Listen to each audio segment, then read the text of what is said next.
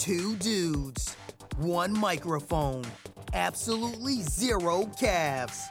Welcome to Team No Calves Radio with your hosts, Ali and Adam. Hello, guys, Ollie Carson here, and before we get into this podcast episode, I just quickly wanted to apologise for the slight echo that you're going to hear when our special guest is talking. Adam and I are really new to this whole podcast thing, and we unfortunately left our microphone on uh, too close to the speaker, and so we're picking up reverbs of our special guest talking, and so there is a slight echo. Hopefully, you can bear with it, and we'll be sure to correct this in future episodes. Cheers. Hi, guys, and welcome to episode four of Team No Calves Radio with your usual suspects, myself, Ollie Carson, and of course, Adam Boyd Brown. But today's a special episode because we have somebody on with us who is an unusual suspect. He is an up and coming natural bodybuilder in the British natural bodybuilding community. He's a up and coming coach, a young coach, and he has some fantastic social media channels where he shares some really, really brilliant, um, informative information across his YouTube channel, his podcast, which is Team Muscle Radio, and of course Facebook and Instagram. It is AJ Morris. How you going, bud? Mm, thank you very much for the intro, guys. I really appreciate it, and you know, I've I've been following you guys for a while as well, and it's super nice that you've that you've reached out and wanted to sort of have me on and I, I feel a little bit weird being here because I think I do have some decent calf development. So I'm not sure. to, I'm not yeah. sure as to why I was the guest. Like there, there's there's no like there's no prerequisites to the kind of the calf girth or anything like that as to whether uh, you can okay. come on the show. It's just it's just us. Yeah. We have no calves, and so yeah. Basically, I was I was expecting a calf measurement like to be, to be sent across to you. No, I think I think um, I don't know about Adam, but I've just been obsessed with um, following your prep of late, and it's just really interesting to see how you've dealt with everything so well. And I, I watch your stories regularly because they're really entertaining, really informative. Um, Thanks, and then I think there was there was just a bit of a spark, or um, you know, it kind of just occurred to me when we, we bumped into you at the Shredded by Science um, conference with Eric Helms and Zildos, and I just thought, you know, let's let's see if you'll come onto the podcast, and it's it's great to have you on. Oh no, awesome! Yeah, guys, I'm I'm very much looking forward to sort of covering the topics that we that we have today. And like you said, you know, for for the listeners that don't perhaps know of me, I am, you know, I'm 21 years old. I'm a I'm a young coach. I'm also like a young natural bodybuilder, and and like you guys said, this year I am sort of prepping for some natural bodybuilding shows. I'm actually two and a half weeks out from my first one exactly today, so I'm certainly in the in the latter stages, hence why I'm standing up and trying to move a little. uh, I know that you ha- I know that you haven't got video, but for, for guys on audio, I'm standing. I'm trying to uh, burn as many calories as I possibly can, yeah. and uh, just just keep going. But yeah, guys, again, thank you for having me on. I'm I'm looking forward to this. Cool. So, how are you feeling this deep into your prep? Obviously, uh, two and a half weeks out for, for most of us. I know I, I generally feel a little bit on the uh, running on fumes at this kind of stage. You still feeling good? Yeah, I mean, I, have my good and my my, my, da- my bad days. To be honest, like there's there's some days I wake up and I just do not want to do anything, and I've got really draggy feet, and you know, looking at my schedule, looking at whether I've got consults, or looking at whether I'm you know I'm doing sort of I've got content to produce. I'm like, oh, just like uh, the, the the you look at your days and you sometimes think like, how efficiently can I get through this? Mm and, and that, that's something that I actually really like about contest prep is it, it makes you into some sort of like efficiency warrior. Yeah. Like you, you try and tackle your task with with as much efficiency as possible mm. because you, you simply want as much time to focus on obviously your weight training and and, and doing the other things that uh, uh, alongside like chilling and just like doing nothing because your body wants to do nothing. Mm. So you try and make as much time to do that as possible. But I, I I think at this stage, comparative to to sort of last time, man, like life has been a breeze this prep comparative to my last one. Uh, so my last time I ever competed was was 2015, and in 2015 I, I I had a pretty bad year with regards to where I was at in sort of like mentality wise and also work wise. Mm-hmm. So I, I I was actually at the start of 2015 I was I was literally working in a call center. I'd left Sainsbury's, which was obviously retail. Uh, I worked in a call center for a little bit of time, and I was very lost. I did like I did my level three qualification mm. uh, for personal training. I got a job in a local gym, and it was a gym instructor job. So it was like the level two gym instructor, and essentially what you do is you clean. You clean equipment. You do con- uh, you do like intros to the gym, and I tell you what, I hated it. I hated Yeah. every minute of it, and I, I hate uh, and that gave me such a horrible representation of the fitness industry mm. that I immediately didn't want to personal train. I mm. didn't want to do it, and it's why you know it's why some young kids come to me and they're sort of like they, when they ask me, you know, how did you get into things and what did you do? And and and, and like this, like I, I said to them like essentially before I'd even started, I quit because I didn't I didn't want to do it. Mm. I didn't I didn't think that this was what the fitness industry was like, and so I left that and then I, I actually just like completely took a curveball and started like so I started an estate agency. Oh Like right. w- why the hell did I do that? God knows. this is what happens when you have prep brain and you try and decide a yeah, career. yeah. Don't make decisions. Don't don't do it. Do not make decisions. My thing is impulse buys. I just um I replace food with buying expensive shit I don't need. Yeah, yeah, yeah. Tell me about it. Like I, I have to limit myself on what I do and changes that I make. I have to be as consistent as um, uh, as as possible because otherwise I'll go off on some weird tangent and do some wacky stuff that I'll end up regretting. So um, that happened, and, and yeah, essentially to cut to the chase, like that whole year, I was just in between jobs. I was very stressed, massively stressed, massively stressed, and and you know how bad stress is when you're trying to diet. I think you know I was I was like four or five weeks out from the first show. It's a very similar time of year. I've always done the same qualifier for, for consistency reasons, and just because it's kind of nice if you if you do the qualifier and obviously touch wood, I, I get an invitation and I go forward to the British. If if if that happens, it's sort of a nice gap. I think this year will be it'll give me about seven weeks, so it gives me time to diet break, gives me time to sort of recoup and then attack again. Yeah. And um, so that's that's where I was at last time. I was just like super stressed. I think with four weeks out, my scale weight just didn't move at all for like three weeks. Yeah, and I was stressing out. Got into peak week, had a week off work, had a week to chill, and I dropped like five pounds. Yeah, and I think that's the Uh, the big thing yeah. uh, with, um, especially when it comes to like peak weeks and things. It's actually like trying to de-stress, using that as a de-stress week because, as you said, stress going up at that time, and you, you know you're looking at the scales and they're not dropping. It makes it a hell of a lot worse, and you're adding that stress of looking at the scales hmm. on top of all the stress of competing and the stress you're putting your body under with your training and your calorie deficit, and it, it's kind of like a perfect storm of stress, isn't it? Really?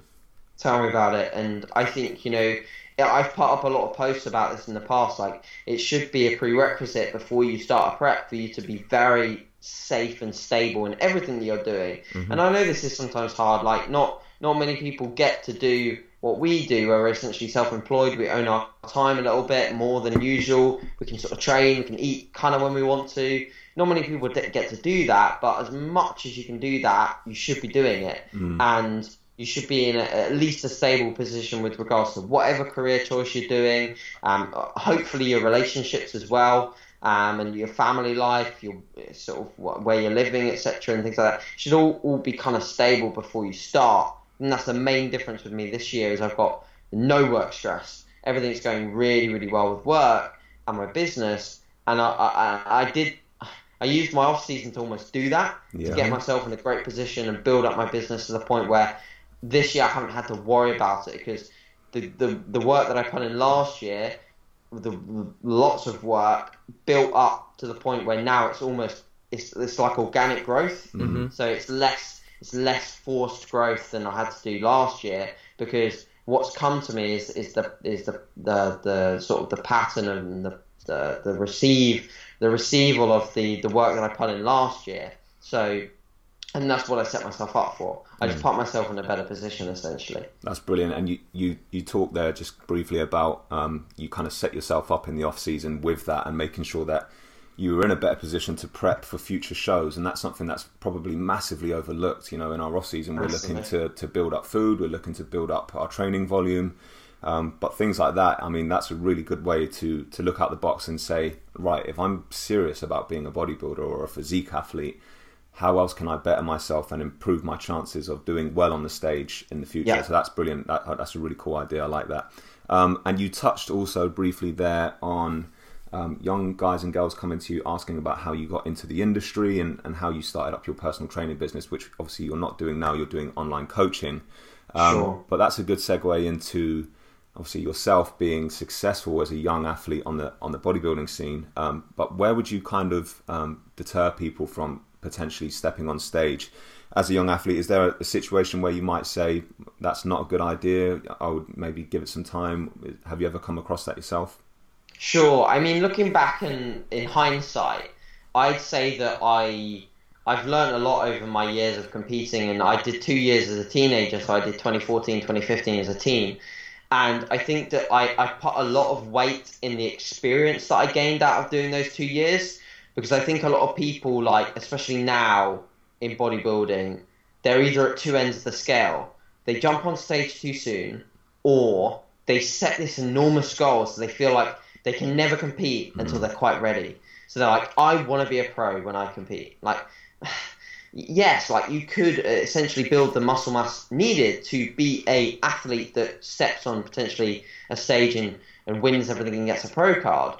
But you you know as well, like from competing, like a lot of the day itself is like you're still essentially performing. Yeah, sure. and you're still going there to, to do something. Like you have to pose. Mm. And you have to like remain calm. And you have to sort of like know what to do backstage. And you have to know what to do with your tan. And you have to know like how to shave and not get huge shaving burns like I did the first time I did it Yeah. and I could barely I could barely hit a front double bicep without my arm tearing off because I tore loads of skin underneath my arm from shaving you like you, you, you, you learn these kind of stupid things Yeah.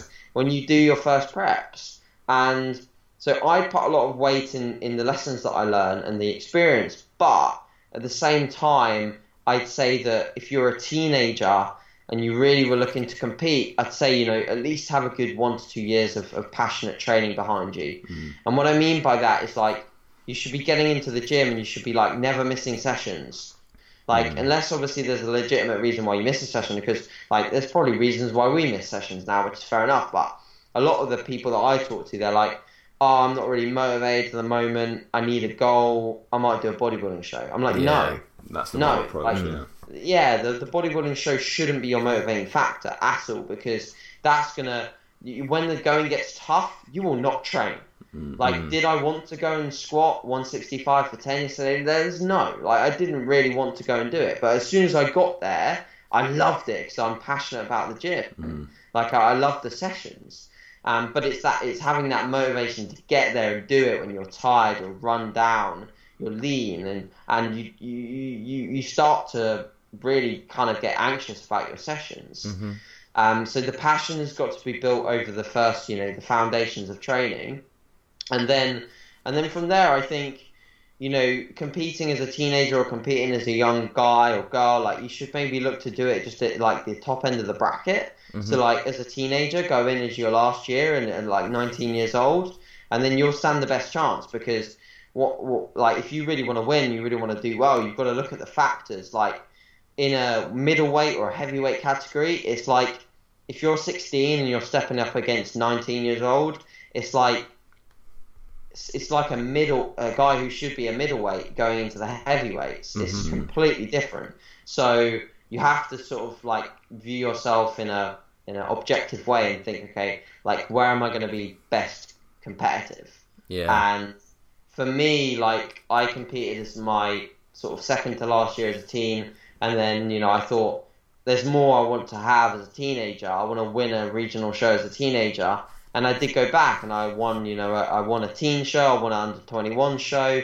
Um, and I did pretty well at you know the, the British finals as well with, with, with both of those federations, which which was good and that was very rewarding for me and actually filled me with bags of confidence for this year. So I know what it's like to win. I know what it, I know what that feels like, and I kind of want to feel like that again. I'm not going to lie, and it gives you that burning desire to, to, to be the best and to and to beat beat other people because essentially that's you know what bodybuilding is, is about. is you are competing against others, you know, whilst a lot of people do say that are you chasing your best version of yourself.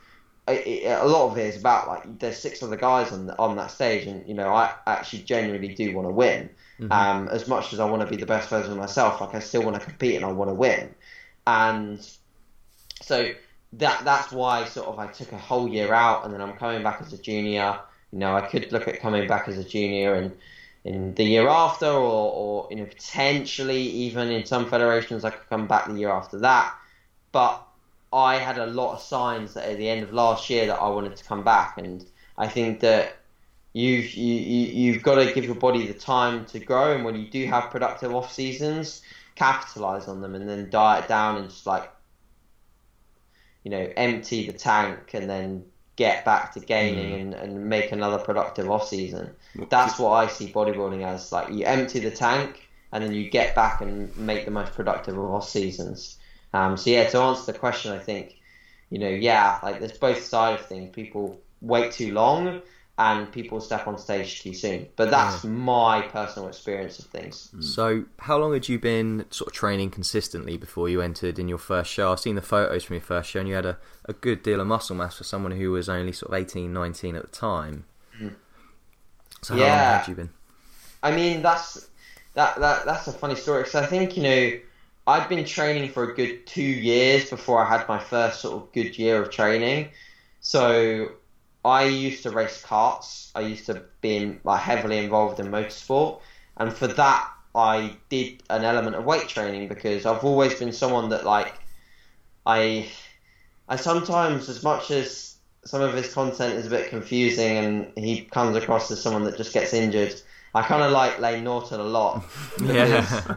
I, I, I, I've always been someone that like I like the idea of outworking people, and I know that it sounds cringy, and I know that I've just watched a video of him squatting and he, yeah, like he's on his comeback and he, mm. all the comments, all the comments in the YouTube section are hate saying you you're you're horribly cringy and he's like six hundred pounds yeah. and I'm like oh god like it does actually look a bit cringy yeah. but, but the guy's got a record so at the end of the yeah, day you, know, you can't really talk time, that down yeah at the same time I couldn't really give a damn because it is it is quite cool um so I've always been someone that like I just want to be the best version of myself essentially so with the motorsport, I just wanted to be because my it, motorsport for those that don't know is, is very money relative. So mm. it, it, it, it, it's crazy how much it costs to even race karts. It's just disgusting. So the, the, the, the money didn't wasn't really there for us to like match the potential equipment or the amount of track time that other people were getting uh, my competitors. So I thought, okay, well, what can I do to maximize me that's going to promote best, uh, like best racer on track? So I was like, right, I'm just going to hammer my fitness. I'm going to do absolutely everything possible to be the fittest guy. Like there's not, like there's no one that's going to be fitter than me, and there's no one that's going to like, like some people would flag at the end of the day, and you know things like in karting, your your neck, like your traps, yeah uh, your forearms, and actually like um, just general like core control because you're being thrown about like mad in the seat. Mm-hmm. Like loads of people would flag and their performance would dip like later on into into the sort of the races. So I would never be like that. Like I'd always step out fresh. And then you get people who are just on the beer and the bacon butties all weekend. they'd step out from like the final race. They'd be drenched in sweat, like like huffing and puffing and tired and run down and I'd be one of the fittest guys there. Um, so that's something that I massively invested myself in. Um, and I, I, I got I got quite obsessed with weight training as a result. I built a bit of muscle. I found that like I was because I was very lean at the time. I was super lean, like really really lean because uh, I was racing and I just wanted to be light and I wanted to be on my feet. And I loved that, and I loved the I kind of liked the way that I looked. So I was vascular, I had abs, you know, I got attention from girls and things like that when I was when I was sort of in this shredded state. And then I just thought, you know, well, once I finish karting, I'll just invest in like gaining muscle, gaining strength. And that's realistically how I started my first sort of proper years of training where I'd you know, I'd go and it would be bro splits, it would be taking everything to failure, I'd just be training super, super hard eating enough protein and yeah i got like super fat as well. I got heavier i got heavier than i got this last off season. I think we've all been there mate. Yeah. yeah. In 20 in like 2013 with less way less muscle. Yeah. So um that was that was equally as fun. Not as fun on my stomach but pretty pretty fun to just be like throwing around throwing around weights and and just training hard. Like that's what i loved and i've mm-hmm. always loved that. So so yeah, I guess essentially before I first dieted down, I had a good two years, good two years of training, and some of that was being very skinny, and some of that was perma bulking.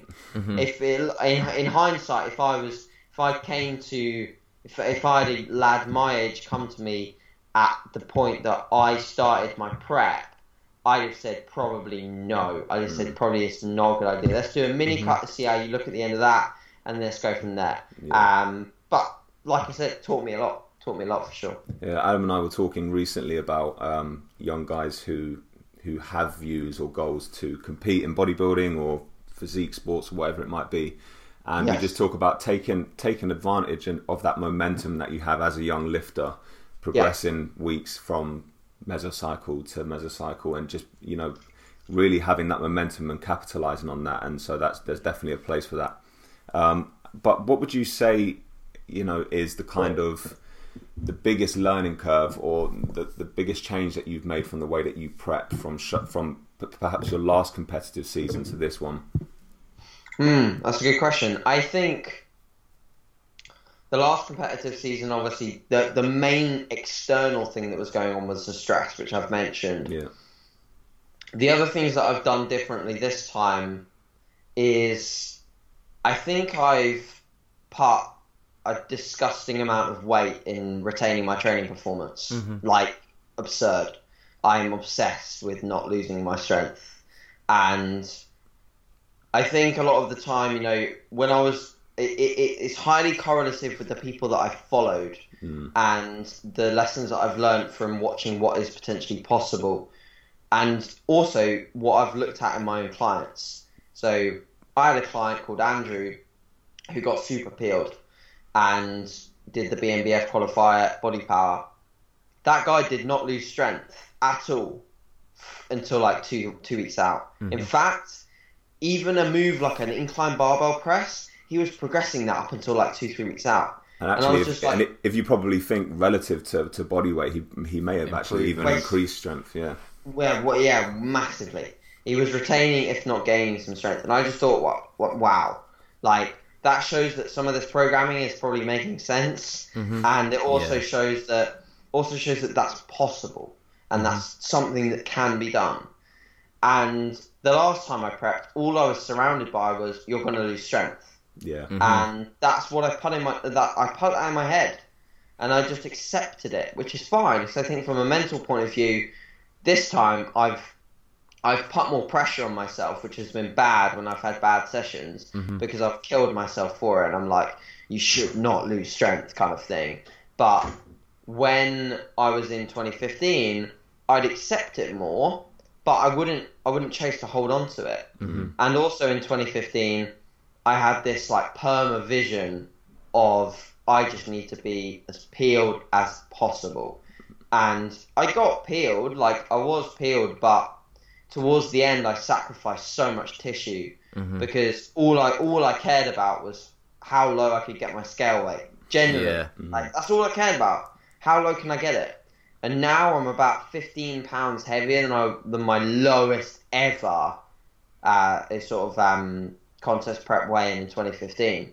So, you know, whilst I have built probably a significant amount of muscle, I think that I've probably retained a significant amount more also. So it's Yeah. a very, very fresh combination that. Um, and, and, and it's pretty cool to see. So I think the main thing is I've just become obsessed with really retaining my performance as much as I can and learning how to maximize my variables in order to do so. And that, that that's really surrounding, you know, my stress control, my sleep, my sort of my meal timing, my nutrient timing, and just making sure that I I, I, I literally want to be like Jay Cutler. Like I just want to like this. If I could just sit, eat, and train or as much of that as possible, then I'd do it. Um, obviously, I've got a business to run at the same time, but to be honest, I, I, I see that as something that actually just fits into my day perfectly fine.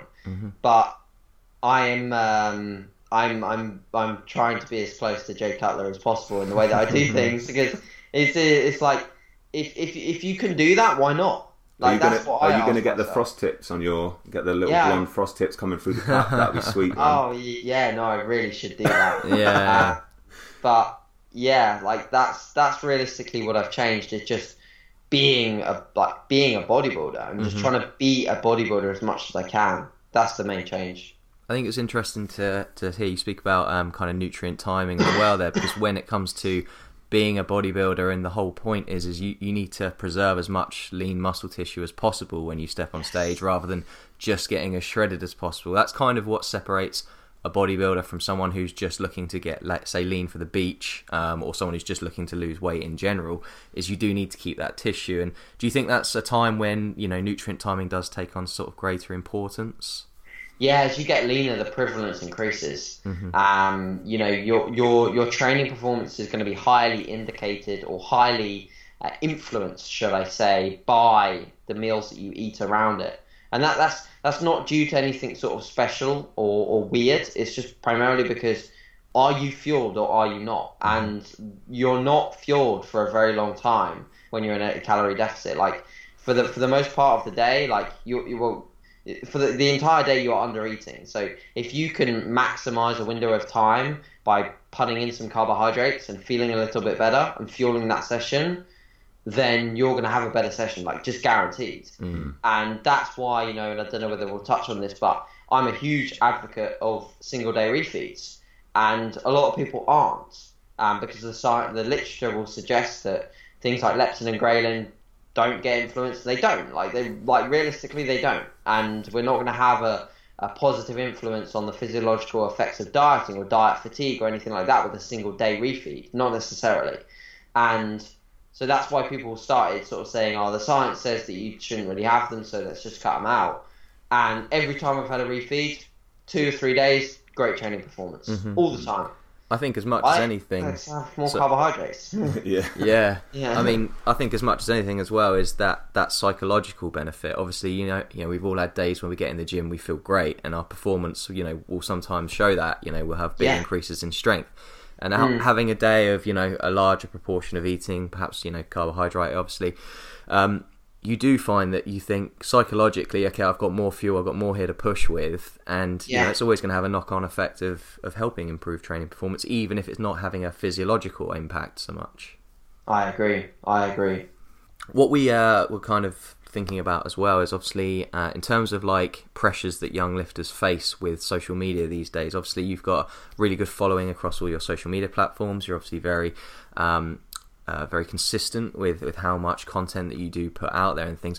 But do you think there's obviously a, a, a much larger pressure with, I mean, how predominant, obviously, uh, prominent, sorry, social media is these days as a younger lifter? I know when I was younger, there was no such thing as Instagram when I first started training. You know, the only thing I saw um, in terms of uh, kind of, I guess, uh, in the media was just in like Flex magazine and things like that. And that seemed so far away in advance that for me it wasn't really a pressure. However, it's much different now where it's kind of, you only got to switch your phone on and you're kind of bombarded with it. Yeah, yeah. I mean, I think it's only a good thing, guys. Uh, I think that the the advancement of social media and the, I mean, look at it. Like, would we would we be doing this if we didn't have the advancement of social media? Yeah, sure. Would would be would we have like income coming in every single month? Like every I, I always sort of it's funny. Like my grandparents, I'll tell them what I do for a living, and sometimes like my for example like my um my grandpa on my on my dad's side, like he's he's like kind of nosy with regards to like financial kind of things, and I and I'll tell him sort of like how I'm doing because he's very intrigued. And he's just like blown away by the fact that a 21 year old can do that uh, just all online just all online. And when I, I remember like sort of like telling people that I was just le- I was going to leave where I was PTing and guys where I was PTing I was I was set up very nicely. It was a great little studio. There's still a great little studio called the Performance Project. They're awesome but it just wasn't the direction that I wanted to go anymore and when I left there, like I was, uh, like there wasn't obviously an element of, I was a bit scared. There was, there was like a bit of self doubt, but I, I just knew that I could do it, and I knew that the advancement of and how much my business was growing was was clearly showing me that I could do this. And I think that that's that's one of the main reasons that I love social media is it's literally given me the opportunity to do what I love for a living, and I I would you know I'd never change that. And but when you sort of mention the pressures, I I do see that. I definitely see that, and uh, I'm lucky in the sense that, and I know this was one of your other questions, but I'm lucky in the sense that I've never really dealt with much hate I really haven't. Mm. In fact, in fact, I actually um, actually, I actually think I've been. Whether it's because I'm blind to it, because when I was younger, I got, I got probably bullied quite a decent amount. I got sort of messed about quite a decent amount at secondary schools and things like that for various reasons. So whether it's because I've dealt with like decent levels of constant issues and constant basically dickheads whether I've dealt with that enough so that now I'm very sort of I'm quite blind to the minutiae of social media bullying and bad comments. Mm. Whether I'm blind to that, I don't know, but I don't think I am, especially with the sort of the prep brain that I've got at the moment, where I'm ar- well, I'm not arrogant, where I'm sort of like um, really irritable to yeah. everything. So like, you know, if if I get a hateful comment, I'll probably more You'll likely notice, notice it. it. at the moment. Yeah. yeah, yeah, for sure. So, um, I I do think that you know the main thing that's the issue, guys, with social media is is more so the younger generation is it is people literally just getting confused, like way too confused. And I think we talked about this, Ollie. Like just the the concepts that are out there are new and like they're they're coming out and getting proven in research, and there's lots of people putting their own stamp on things. I think what I'd love more teenagers to be doing, or more young people to be doing, is really just bringing things back to basics. Mm-hmm. Just, just, just really, just really nailing just the, the basics of nutrition with regards to hitting their protein intake and hitting an overall calorie target, mm-hmm. and going into the gym and just really just loving it. Mm. Because the amount of times I see people just actually falling out of love with training and nutrition because they've confused themselves is is is unheard of. Mm. And I think that that's only going to get worse. That's only going to get worse over time. The more the more people that put out confusing content that's obviously contradictory to this, contradictory to that, is is is only going to get bigger. And the the way that we can work around this is is we as content providers can look at the the things that are coming out and we can essentially simplify mm-hmm. and we can sort of like give our advice. And and for me with a younger audience like I always double think I always double and even triple think about what I post.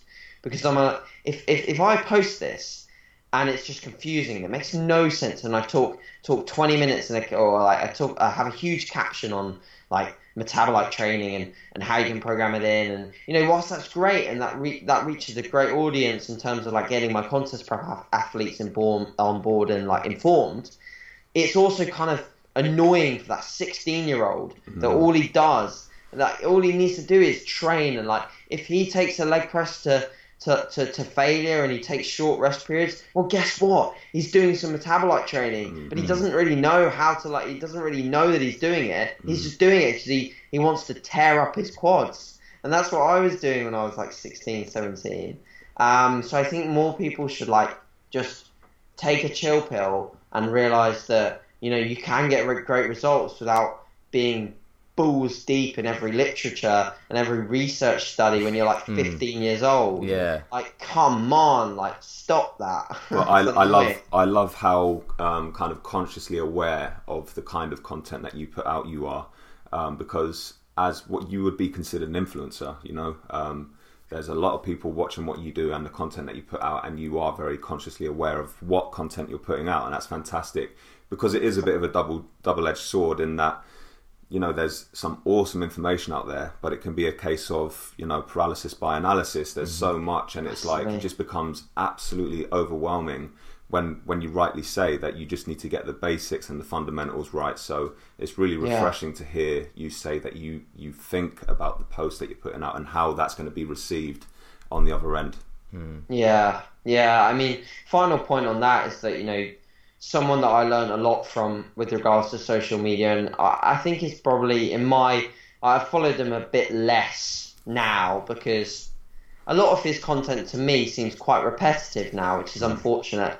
But Gary Vee is like someone that I've that, that I've followed like for a long time in terms of how to produce content, um, and and obviously how to invest in social media. And you know, he, he essentially is big on playing to your strengths. He he did this one like short clip and like sort of like play to your strengths and, and not give a fuck about what you suck at. And that stuck with me for a long time. So I was like, I'm going to find things that I do really well at, and I'm not going to do. Th- I'm not to give a crap about things that I suck at. I've written about five blog posts in my entire time coaching, and why? I, I hate blog posts. I hate them. I can write a decent blog post, but I don't like doing it. Mm-hmm. But what I do like doing is getting a get, getting a camera, going to my lounge, doing a point and shoot ten minute video. And my YouTube channel's grown twofold as a result because I've just put out daily ones of those. They're easy, they're efficient to film. People tell me constantly how this is turning into a social media chat, but people tell me constantly how they don't have enough time to record YouTube videos and edit them. It takes me about 30 minutes total to film that, put it into iMovie, and upload it. Hmm. That's it. That's half an hour of my time. If you've not got half an hour of your time when you're watching Love Island in the evening, then mate, you're you, you shouldn't like you shouldn't be even having a YouTube channel, in my opinion. So I've I've just been, and from the Gary Vee front as well, I've been very self aware from the start um, in terms of what content I want to put out, and then how how I want my audience to receive it. And uh, alongside that, you know, just not not really caring too much about the numbers game, but focusing on like just making sure that the instead of looking at numbers, I'm looking more at engagement. Mm-hmm. I'm looking at what's coming across via DM, and I'm looking at the comment section rather than the likes. You know, I think that breeds more importance and shows me who, who I'm reaching, which is ultimately younger guys at the moment that I'm sort of like tapping into. I think as well is um, it shows the importance of your you know your kind of filter bubble in terms of when you're following people. If if you're you know just kind of making sure that the information you're giving is is simple, but obviously is proven. It's the right things. You're just talking about more the principles than the methods themselves, and you're Yeah. able to actually just you know kind of narrow it down to just a very small range of of um, I guess kind of sources you're getting your info from. I mean, the big thing now is there's just info from everywhere, and most of it, uh, you know, a lot of it will contradict each other, um, despite the fact that there might be something that proves one thing and then something that prove you know doesn't prove another thing. But then the underlying principles, you know, are always going to be there. They're always going to be in place, and those are usually generally the simplest things. You know, you, you go into the gym and you just get better over time. And I think this is the thing that when we were all younger and first started lifting, is you know I didn't follow anyone in the fitness industry. I just knew that I wanted to bench a little bit more next week than I, hmm. I benched last week. You know, So much more intuitive. right? exactly. Hmm. Yeah, you know. Yeah. Yeah, yeah. I love the intuitive side of things. I think that's something that you know you you should just heavily invest yourself in that at the start because that's going to set you up for such greater success when you you have to weigh a cucumber. You know, like you you're not going to want to do that for the rest of your life. Hmm. Like if you're 15 and weighing a cucumber and you're in a, you're, you're and and you're in a massing phase, like you need to sort your shit out. Mate, it was it was uh, it was McDonald's. That was that was bulking food when I was there. I don't know about weighing cucumbers. Yeah, I, I when I was when I was in that sort of that that bulking phase of like one of my funny stories was like I, when I was working at Sainsbury's, I'd have like one or two mass gainers in shakes, and I'd bring them down to my till, and I'd literally have them on my till. I'd be sedentary at the till, drinking a, drinking, dro- drinking a twelve hundred and fifty calorie mass gainer shake. Yeah, Gains though. yeah. so yeah, it's, That's, um, that's probably a pretty good segue in, into the kind of last uh, question that we'd like to ask. you, Sure, just to, sure, just to end on a bit of humour. Um, what's kind of some of your funniest or, in hindsight, kind of laughable mistakes that you might have made in previous preps or things that you Hmm. just kind of bought into as a young lifter? What what can you look back on in hindsight and laugh at now? Yeah, I, I think, you know, one of the biggest mistakes is probably actually a take home for some of the listeners, if there's any young guys out there, is that, you know, I just used to listen to the biggest guy in the gym. Like, you know, whoever was the biggest brute, I'd, I'd take all the advice from, and it would be, you know, the, the gen- generic sort of, you know, bro, split this, eat, eat your protein, and just make sure you know that you're you're getting stronger, which was essentially good advice at the start. But you know, to get to get further on and to, to produce a more optimal result, I had to listen to a coach that sort of knew a little bit more about evidence based training. And obviously, as I got into a contest prep, which was a serious thing, I had to take things more seriously. And and when I started following upper lower splits, I can remember so so many of the bros coming in and like asking me what the fuck I was doing and Mm-hmm. like why are you training like that? You're not isolating the muscle. You're not sort of bringing out the detail with that kind of split. And I was because you're not like targeting the rhomboid with enough pulling movements and Mm. fuck and it was just like a nightmare trying to rationalize things like that. So I think you know this is this is actually you know it might sound contradictory, but when you are like when you are that young person and like you know you are like obviously enjoying your training and you want to learn more, tr- like try to learn more because essentially if you if you go in you know you're following you're following a split that you enjoy, which is obviously what we talked about. Like you should be able to say to the gym brute, "Oh, this is why I'm following a upper lower split because." Like I take into account my frequency, Mm. and I didn't know that. I didn't, I didn't have a clue. All I had a clue was my coach was telling me to run an upper lower split. So, yeah, I think taking advice from like the biggest brute guys was probably one of my initial mistakes. Um, and then I don't know, like following that, I think I had some funny like funny times with flexible dieting. Basically, I got like as soon as I got introduced to flexible dieting, I was like, wow, what a free for all Yeah. and I just eat categorically shit. And I think that that was the best way to get results. And I probably made my first prep absolutely horrendous for myself because I, it would literally be a case of how much crap can I fit in my mm-hmm. diet. Yeah. And I, I made that prep so unbearable because I'd be fitting in calorie dense foods all the time and I'd be starving and I wouldn't realise that I just didn't realise what satiety was, didn't realise what food volume was. Now, if you look at my diet comparative to where I first found flexible dieting, I'm back to being a bro. Yeah. You know, yeah. like like I, I, I like my bro foods. They're filling. They give me good satiety. They're consistent, and that's what I enjoy doing. And I, I never I never change that for, for the world in terms of dieting. So yeah, I, it, my my top two things would be like you know listening to the listening to that biggest guy and just uh, actually trying to learn from the people that that do the that, that do the things that you need to do correctly to obviously gain muscle or lose fat. Um, and then yeah yeah like I said you know just uh, just sort of not really following the flexible dieting rule book and throwing that out the window. Yeah. um, other other things like like prep wise I've done all the things that everyone else does like just get into really weird OCD habits with food hmm like I'd be open and honest. Like every prep that I've done, I've got like food focused. Yeah. you, Yeah. like you always do. You kind of can't uh, can't avoid it at the end of the day. like you know, like take my off season for example. Like I love dark chocolate, right? In my off season, I'll sit down, I'll have a meal, and like pre workout, I might have a couple of squares of dark chocolate, right? In my off season, all I do is I break two squares into two squares, and I just eat them. Mm. Now I break two squares into about sixteen different pieces. I cut I cut them up evenly, and I eat them one by one in the slowest fashion possible. like literally, like literally, sort of like sucking on each piece of dark chocolate and making it last as long as possible. So that that that is not normal. That's No. not really a normal thing. Obviously, there's way worse things you should be doing. Um, so that, and then another thing I did in 2015 was started doing all that bikini girl stuff where you put courgette in your oats. And luckily, Oh, I haven't yeah. got I haven't got to that point yet because I think it's shit. I don't care how much you say in your Instagram post. You can't taste the courgette. Yeah. Like, yeah. Yeah. Bollocks! You're putting a courgette in oats. It's So- disgusting. I've Zoats are seen not put, a I've thing. seen people put carrot in as well. Like, what the hell is that Yeah. about? Yeah. Just eat oats. I just save calories for a huge bowl now, and I just eat less carbs throughout the day. I bikini bikini prep throughout the day, and then I'm a I'm a bodybuilder at evenings. Yeah. Yeah, yeah. Brilliant. Oh, that's it. If you can bracket your days with a big bowl of oats, I think you're going to do all right in that middle po- like portion. Yes, massively.